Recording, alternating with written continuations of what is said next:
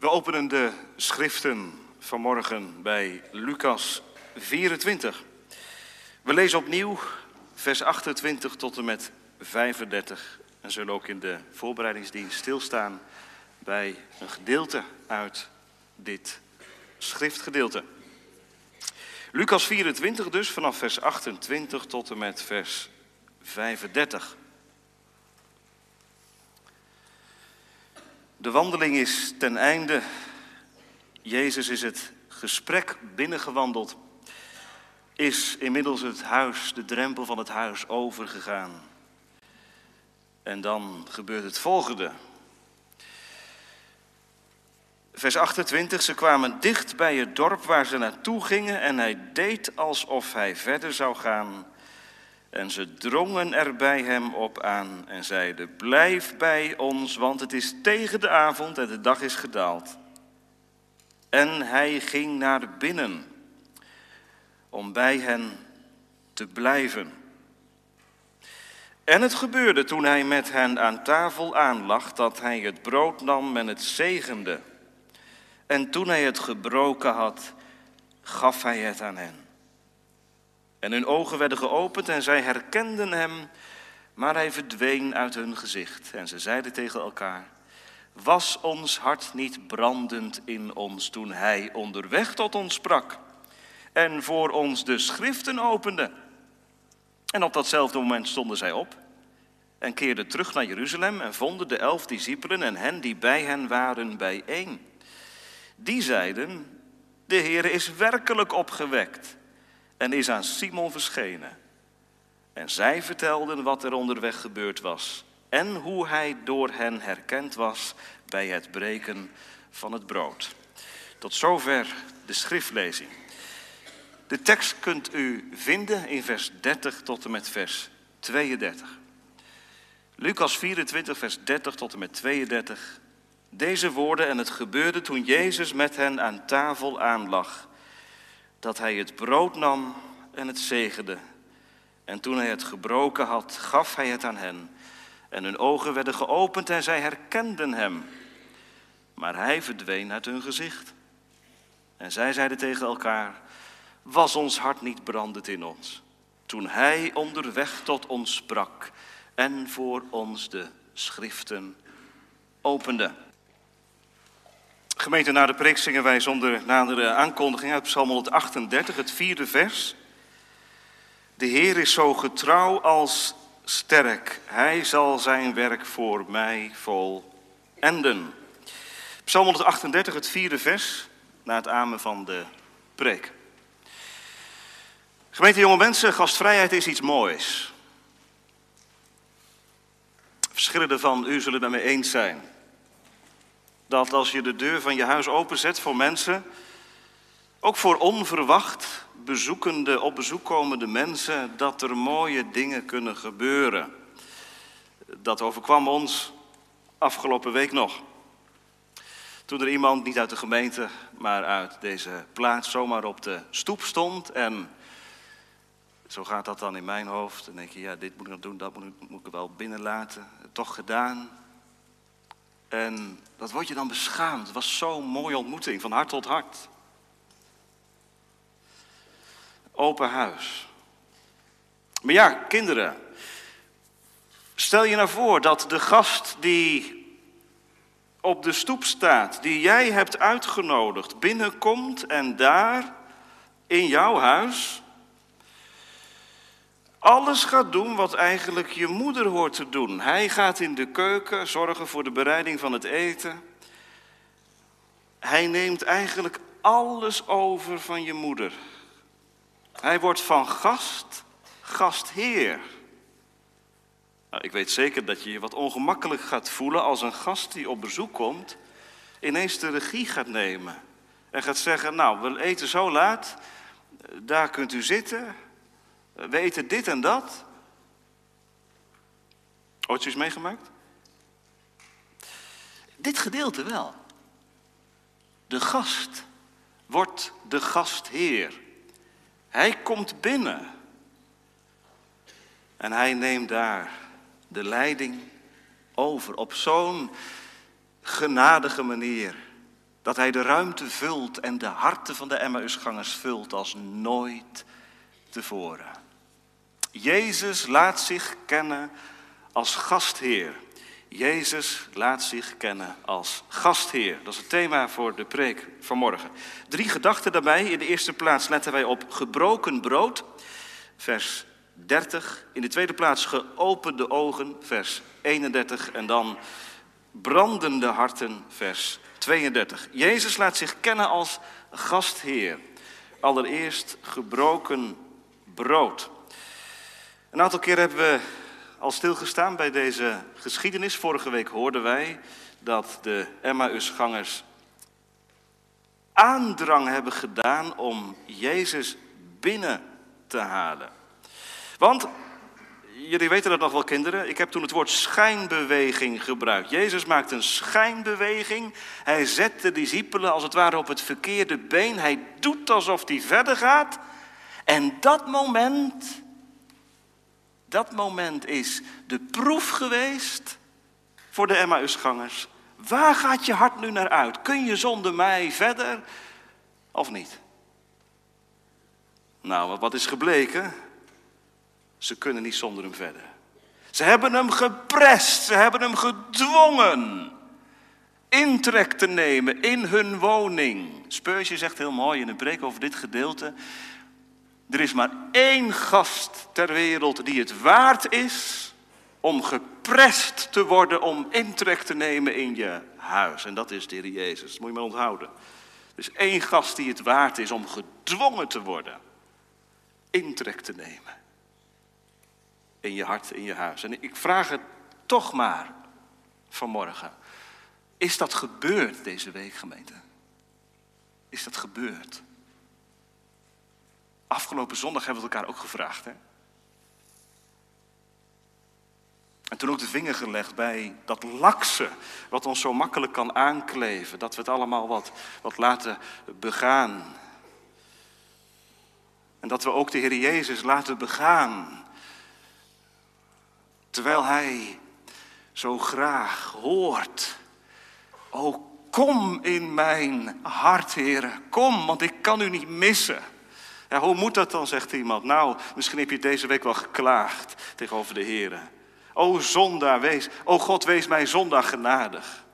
Gedenk mij naar uw goede tierheid. De taal van de psalmen, die heb je als het ware ter hand genomen. En daarmee die stille aandrang van je hart op Hem, tot Hem gericht. Dat mag u doen en, en dat moet u doen. Want hij is het waard. Ga mij niet voorbij, o heiland. Zegen anderen, maar, maar zegen ook mij. Nou, als u nou niet gedaan hebt, de Jezus vanmorgen weer dichtbij. Hij houdt zijn wandelingen onder ons. Hij is in het gewaad van zijn woord nabij.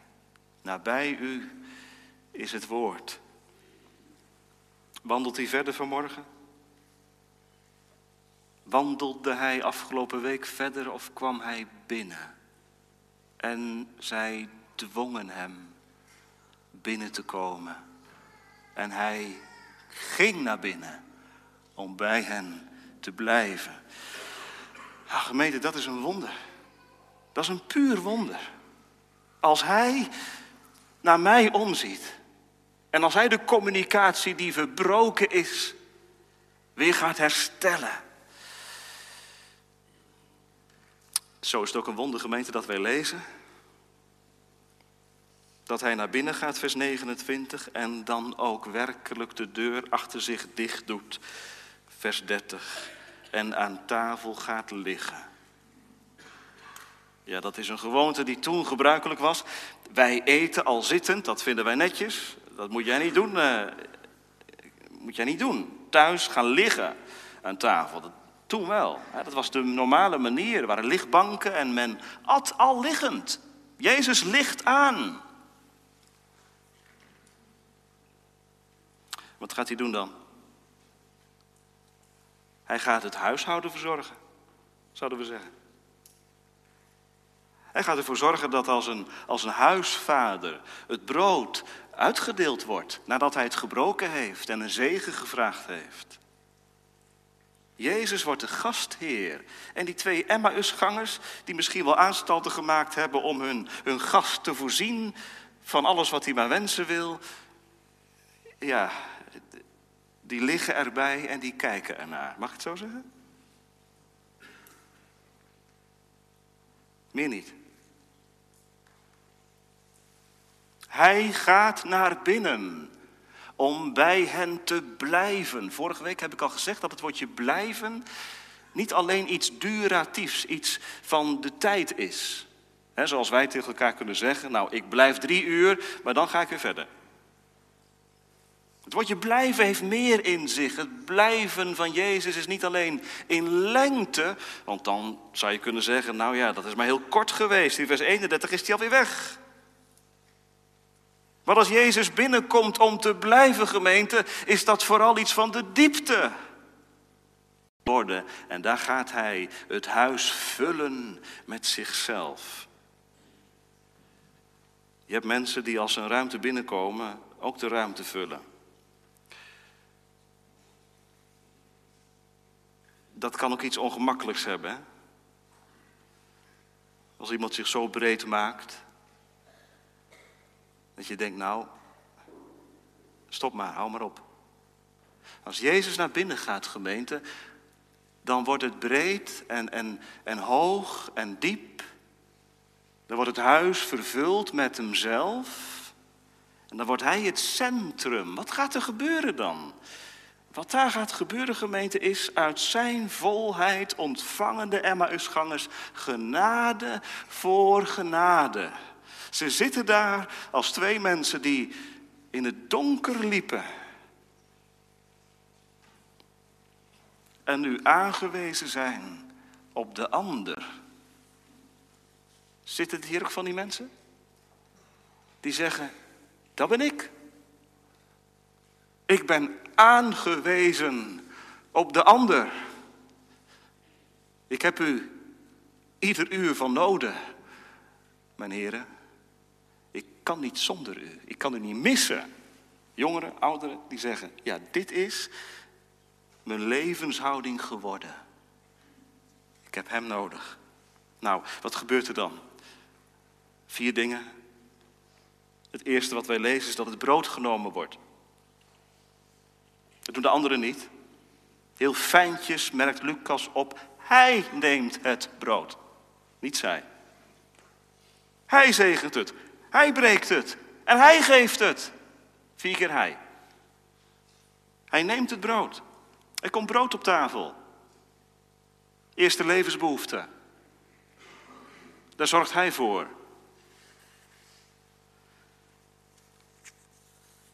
Wat proef je in brood? Zorg. Liefde. Goedheid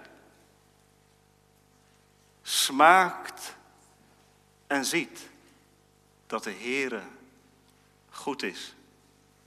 Smaken en zien, dat is iets van je zintuig. Hè? De Heer Jezus deelt zijn genade zintuigelijk, zouden we haast zeggen. Er komt brood op tafel. Het gesprek is al geweest. Het onderwijs uit de schriften is al achter de rug. En nu komen de tekenen op tafel. U zegt misschien, ja, maar het gaat hier niet over het avondmaal. Ik voel hem aankomen, u gaat de lijn doortrekken naar het avondmaal. Ja, maar niet direct, want inderdaad, hier is geen sprake van het avondmaal. Wij lezen althans niet over wijn, wij lezen ook niet over de instellingswoorden... die de Jezus wel bij het laatste avondmaal gesproken heeft. Wij lezen enkel van brood. Dus terecht als u zegt, ho, ho, niet te snel een lijn naar het avondmaal trekken. Dat is waar. En toch, deze handeling heeft iets sacramenteels, tekent iets uit. Maakt zichtbaar wat er in het hart van de Heer Jezus leeft. Wat dan? Ik bedien jullie. Moeten jullie het hebben van mij? Heb je lege handen? Bij mij is voorraad. Ik deel het uit. Neem en eet koste van mijn genade. Ik heb het in voorraad en je komt niets tekort, echt niet. O gemeente, dit belooft de Heer aan zijn kinderen. Ook vanmorgen zegt hij tegen zijn kinderen. Werp uw zorgen op mij en ik zal u onderhouden. Dat dat vaak door de beproeving heen gaat, dat is waar. En dat hebben de Emmausgangers ook ervaren. Dat gaat door, ja, soms door de nacht heen. Van het niet weten. Het niet ervaren. Het kwijt zijn. Ja, maar toch. Hij zal onderhouden. Dat maakt gemeente dat die Emmausgangers afhankelijke mensen worden. En dan trek ik toch even de lijn door naar het avondmaal, want dat is volgens mij typerend voor ieder die aangaat aan het avondmaal. Een aanhankelijk leven met de Heer. Je neemt niets mee. Je leeft van wat Hij te bieden heeft. Alles wat jij hebt is tekort. Alles wat Hij heeft is genoeg. En daarvoor, gemeente, wil Hij binnenkomen. Orde op zaken stellen. Laten zien, ik ben uw heil alleen. En dat doet Hij ook juist bij aangevochten gelovigen. Door in de taal van de tekenen het woord te onderstrepen. Dat is het avondmaal. Ter versterking van het zwakke, aangevochten geloof. Nou gemeente, en daarom neemt hij de regie over. En ik weet zeker dat als jij, als u van genade leeft, dan zegt u, dan erkent u, maar dat is helemaal niet erg dat hij de regie overneemt. Dat is nodig. Want als hij de regie niet overneemt, dan dwaal ik door en dan gaat het mis en dan kom ik om. Maar sinds hij de regie overgenomen heeft door zijn woord en door zijn geest, gaat het goed. Christus neemt het brood en hij zegent het. Dat betekent dat hij ervoor gedankt heeft. Hij heeft misschien wel naar boven gekeken en gezegd: O Vader, ik dank u dat u dit brood aan ons geeft. Zegen het tot versterking van ons lichaam. Dat deed de Heer Jezus ook al voordat hij was opgestaan en hij doet het nu nog steeds. Hij dankt voor het eten. En dan breekt hij het. De opgestane paasvorst, gemeente, die breekt het brood. Dat deed hij ook, hè, voordat hij opgestaan was. Het laatste avondmaal heeft hij het brood ook gebroken. En toen had het een hele duidelijke betekenis. Weten onze kinderen welke betekenis dat had? Dat Jezus het brood brak? Dit deed Jezus met het oog op zijn sterven. Want aan het kruis werd hij als het ware verbroken, gebroken. En hier doet hij het opnieuw als de opgestane paasvorst. De gebroken Christus breekt het brood opnieuw. Gemeente, wie kan er breken als hij? Hij die weet wat het is om gebroken te worden, hij breekt volgende week het brood en hij laat zijn zwakke kinderen eten van gebroken brood. Betekent dat er één weet van gebrokenheid. Wij weten er allemaal op onze manier iets van. Het is maar een fractie vergeleken bij wat hij ervan ervaren heeft. In de gebrokenheid, gemeente, wil de Heer zegenen. En daar komt het brood echt tot zijn recht. Christus wil in de gebrokenheid bedienen. En daar proef je het meest van zijn liefde. En daar gaat ook de meeste kracht uit van hemzelf. Wist u dat? Juist waar wij onthand zijn, aan ons eind zijn, het niet overzien, Daar, daar deelt hij en zegt hij, neem en eet. Zo deelt hij, gemeente, ook als een huisvader daar in dat huis bij de Emmausgangers. Toen hij het gebroken had, gaf hij het aan hen. Hij houdt het niet voor zichzelf. Hij deelt het uit. Zo is hij, gemeente. Wij hebben geen zaligmaker die het heil voor zichzelf houdt. Maar wij hebben een zaligmaker die het heil uitdeelt. Dat is zijn bediening. Daar leeft hij voor. Hij leeft om te delen, gemeente. Hoort u dat? Ook na Pasen. Hij leeft om te delen. U hebt gaven genomen om uit te delen onder de mensen. Zelfs aan wederhorigen. Nou, Emmausgangers, mogen we die plaatsen onder de wederhorigen? In ieder geval wel onder de onverstandigen en de tragen van hart. Dat zegt Jezus zelf. Die mensen krijgen bezoek van de heiland. En die mensen krijgen uit zijn hand te eten. Levensonderhoud voor onderweg.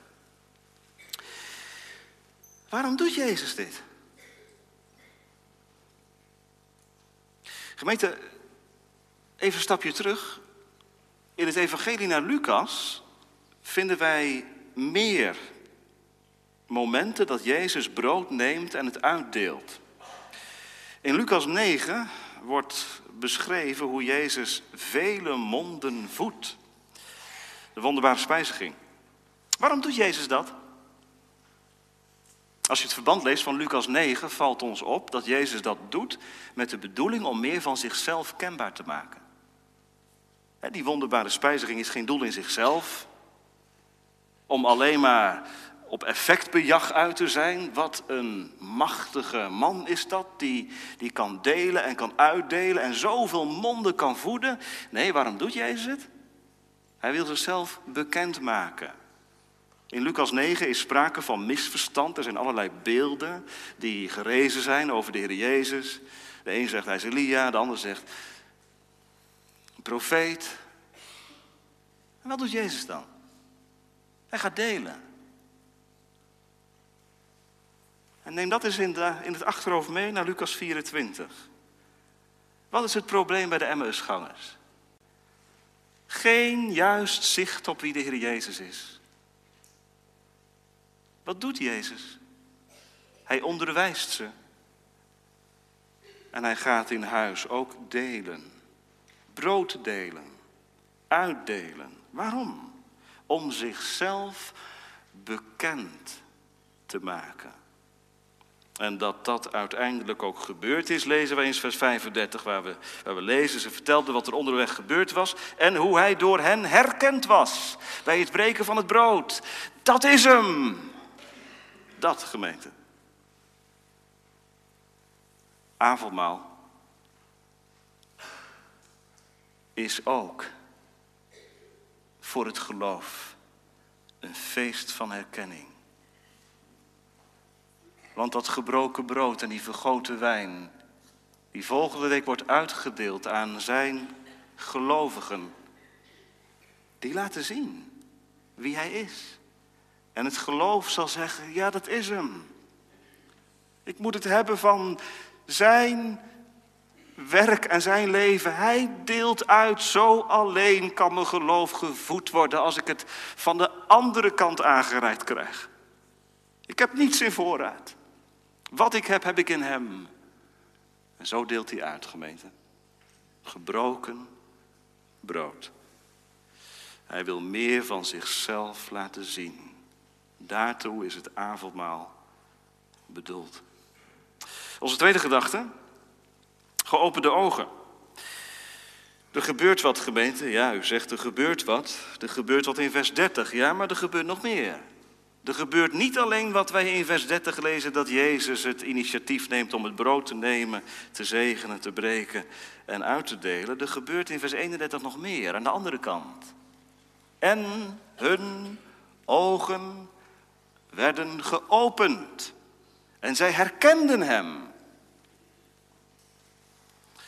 Waar Christus zichzelf centraal stelt en het geloof in beoefening is, actief is, daar is hij zo dichtbij.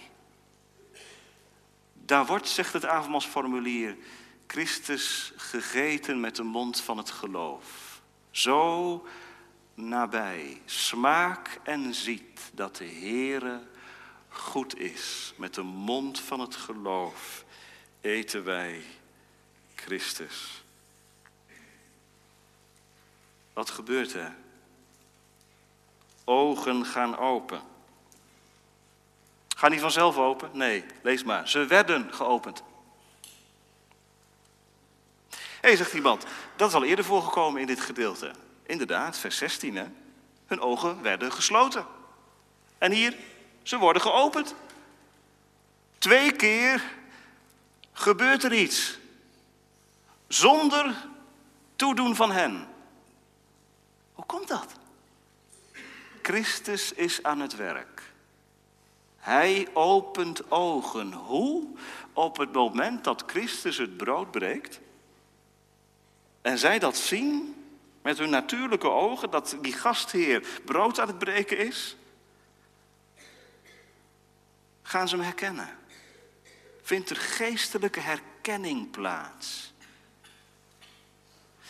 En wij vragen ons af, gemeente, en u vraagt zich dat ook af, denk ik. Hoe is dat gegaan dan? Kun je daar nog iets meer van zeggen? Op welk moment gaan de ogen open en wat hebben ze dan gezien? Nou, dan moeten we even terug naar het onderwijs. Wat de Heer Jezus al wandelend aan hen gegeven heeft. Wat heeft Jezus toen gezegd? Moest de Christus niet deze dingen lijden en zo in zijn heerlijkheid ingaan? Jezus heeft hen laten zien dat Christus gebrokenheid nodig was, dat het de weg was waarin hij tot de Vader zou komen. En nu? Nu herkennen ze hem. Dit is hem dus. De man die het brood breekt en uitdeelt is dezelfde als die gezegd heeft, moest de Christus niet deze dingen lijden? Er vindt geestelijke erkenning plaats. Aan de manier waarop hij het brood breekt en liefdevol uitdeelt, royaal als een huisvader, herkennen ze hem. Dit is de zaligmaker. Dit is Jezus. Let u erop, gemeente, er wordt helemaal niets uitgelegd. Jezus vertelt niet, ik ben het. Jezus zegt niet, de manier waarop ik het brood neem en uitdeel, die doet u waarschijnlijk herinneren aan al die keren dat ik het ook deed. Nee. Enkel tekenen. Maar het onderwijs is al geweest. In die orde werkt God altijd. Hij onderwijst. En in de weg van het onderwijs komen er ook tekenen voorbij. Avondmaal volgende week heeft geen enkele functie zonder onderwijs. Zonder het woord. De tekenen zijn dood. Als het woord ze niet uitlegt. En in die orde werkt God nog. Vandaar voorbereiding op het avondmaal, onderwijs. Wat doet Christus aan het avondmaal? Hij wil zijn aangevochten gelovigen, zijn moe gestreden kinderen, zijn verlangende kinderen ontmoeten. En hij wil dat ze hem herkennen als degene die ze lief hebben gekregen. Gemeente, ik hoop dat het avondmaal zo wordt, een feest van herkenning voor ons dat wanneer u aangaat, u zegt ja, Hij is het die mij zijn vriendschap biedt. Zij herkenden Hem. Dat is meer dan het herkennen wat wij uh, wel eens hebben in het dagelijks leven. Dat wij iemand van een afstandje naar ons toe zien komen en hé, hey, ik herken hem. Dat is hij. Of zij, die we een tijdje terug ook zagen, daar en toen. Weet je nog? Dit is de herkenning, de relationele herkenning zou, zou ik het willen noemen. Ehm, de bevindelijke, vertrouwelijke kennis die ze gekregen hebben aan Hem. En die door eigen schuld afnam, verduisterd werd. En nu door Christus opzoekende liefde weer verdiept wordt. Als het ware als gloeiende kolen weer gaat branden. Gemeente, om die levende kennis gaat het. Wordt er gevraagd, hè, wie, wie mogen aan het avondmaal? Uh, zijn dat mensen die, uh, die weten dat Jezus er is?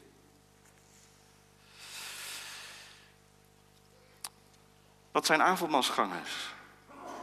Avondmaalsgangers zijn mensen die niet alleen weten dat Jezus er is, maar ook weten waarom Hij, waarom Hij voor mij gekomen is. Die weten, zonder Hem kan ik niets doen. Ik ken Hem, omdat Hij mij eerst kende. En zo, gemeente, zo wil je meer kennen, meer weten van Hem. Dat is ook een, ook een grondtrek van het leven met de, met de Heer. Dat je verlangt naar meer kennis. Geestelijke diepgang in de omgang met Hem, zoals in iedere relatie. In het huwelijk.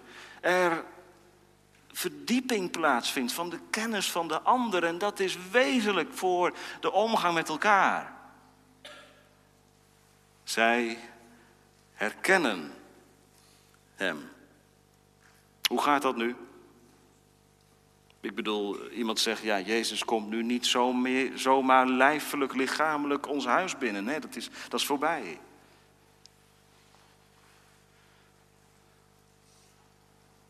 Hoe gaat dat nu? Als er een psalmregel voorbij komt. Een dagboekstuk naar je toe komt. Als een medebroeder of zuster in de gemeente je afgelopen week of deze week belde, aansprak, tegenkwam en een woord van de Heere deelde. Als je gezongen hebt deze week tot zijn eer. Gisteravond, even heel persoonlijk, zaten we in de grote kerk als gezin met nog een paar eh, gemeenteleden. Drie scholen die zongen met een mannenkoor, liederen, psalmen.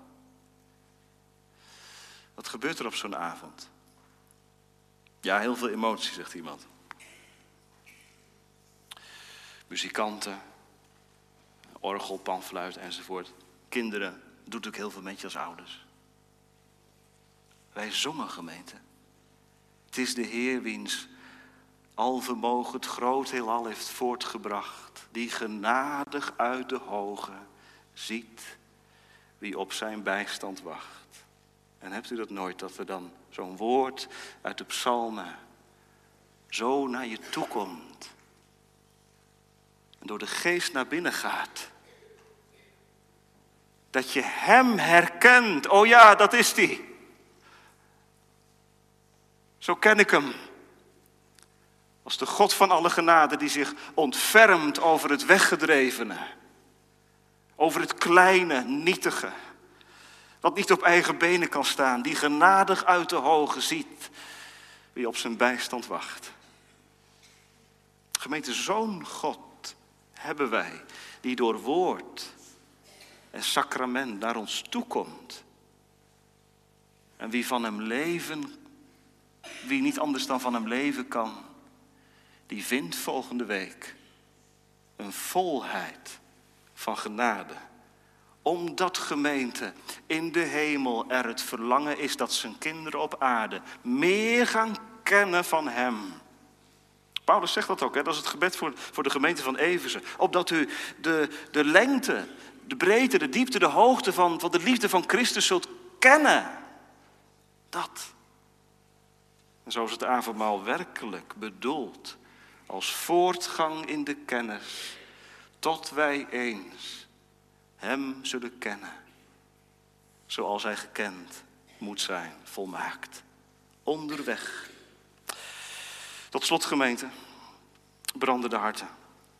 En uh, dat lijkt heel wrang, voordat ik naar vers 32 ga. Het lijkt heel wrang om dan te lezen in vers 31 aan het eind, maar hij verdween uit hun gezicht. Wat is dat nou? Op het moment dat het geestelijk leven op een hoogtepunt is, is hij er niet meer.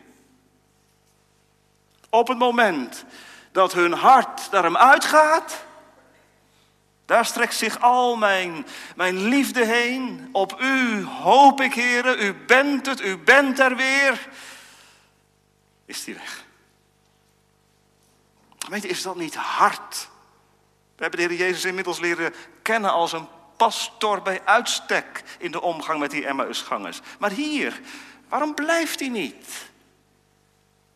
Dit prachtige geestelijke moment van herkenning. Ineens is het weg. Staan ze met de beide benen op de grond? Is het huis leeg? Zijn ze weer met z'n tweeën? Is het weer donker? Nee. Nee. Dat niet. Het is niet donker. Rembrandt heeft geprobeerd, ja dat kan eigenlijk niet, hè, maar hij heeft wel geprobeerd om, een, om die verdwijning van Jezus zichtbaar te maken. Nou, hoe kun je nou een verdwijning van iemand zichtbaar maken? Ja, toch wel. Rembrandt heeft die twee Emmausgangers op het doek getekend en heeft heel veel gedaan met hun expressie. Als je de gezichten eh, van die, van die Emmausgangers dan bekijkt op de schilderij, eh, dan zie je geen schrik. Je ziet geen wrok, geen boosheid, geen onbegrip. Dat zouden wij verwachten. Weet je wat je wel leest? Verwondering. Verwonderende verbazing. Dat. Ze kijken naar de lege stoel met gezichten van verwondering. Ja, zegt iemand, maar hij is er niet meer. Ik heb er ook zo'n last van. Hij is er niet.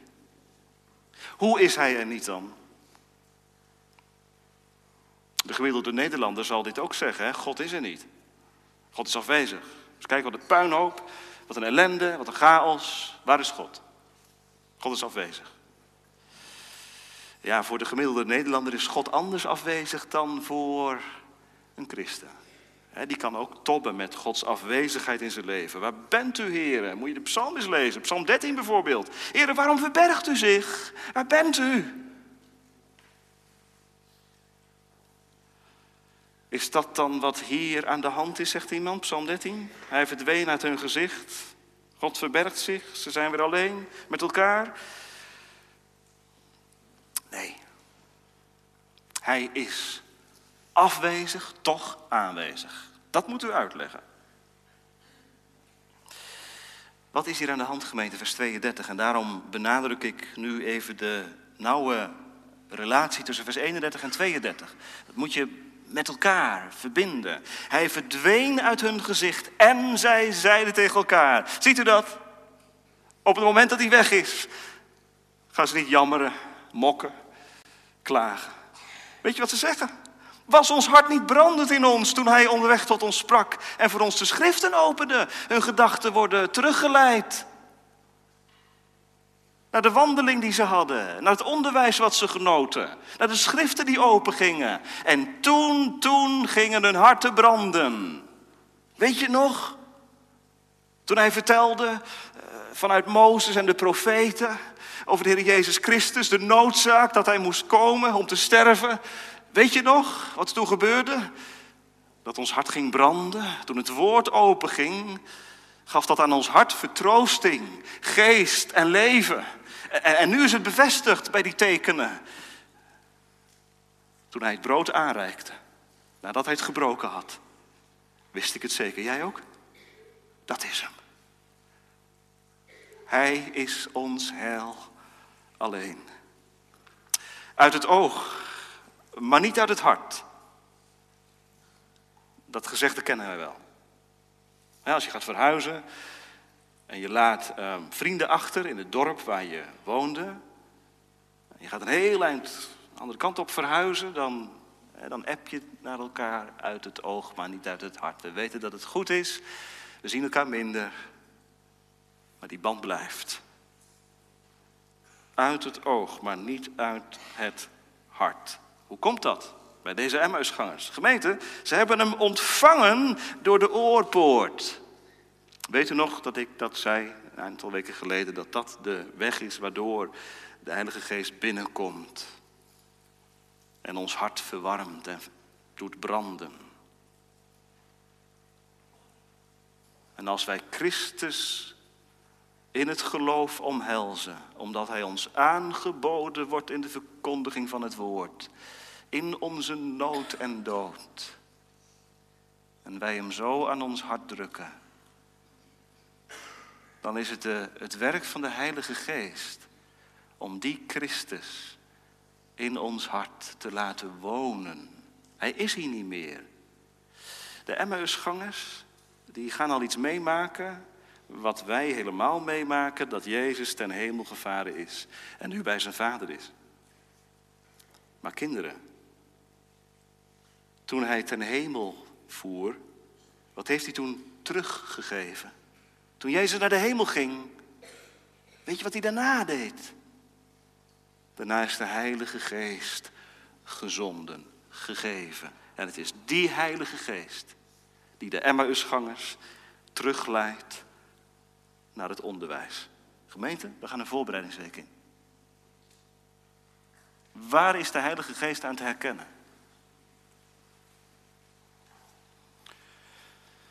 Dat je niets overhoudt. Niets overhoudt dan het zou Luther zeggen, het naakte woord alleen, het woord alleen. De dingen aangaande Jezus, die houden ze over, de Emmausgangers. En daar kan het hart niet koud onder blijven, gemeente. Nee, dan hoef je deze week niet te gaan presteren. Ik moet deze week meer stille tijd houden, want het is een voorbereidingsweek. Dat mag u doen hoor. Als je nou je Bijbeltje opent en je hart gaat naar hem uit. En je bidt tot de Heer, o God, het woord wat ik lees, draag het in mijn hart. Geef dat ik er van mag eten en drinken. En leid mij zo naar zondag toe. De Heilige Geest werkt altijd aan op het woord, op Christus in het woord. Zodat Psalm 25 in je leven waar wordt. De ogen houdt mijn stil gemoed opwaarts om op God te letten. Hij die trouw is, zal mijn voet voeren uit de boze netten. Of met een andere psalm. Hij die een goed werk in mij begonnen is, zal zijn werk voor mij voleinden. Geen grotere vreugde, gemeente, in de hemel dan dat wij eens en opnieuw afgebracht worden van alles wat van onszelf is. En wij rusten in het volbrachte werk van de Heer Jezus Christus. Met niets in handen dan enkel op uw woord heb ik gehoopt. Amen.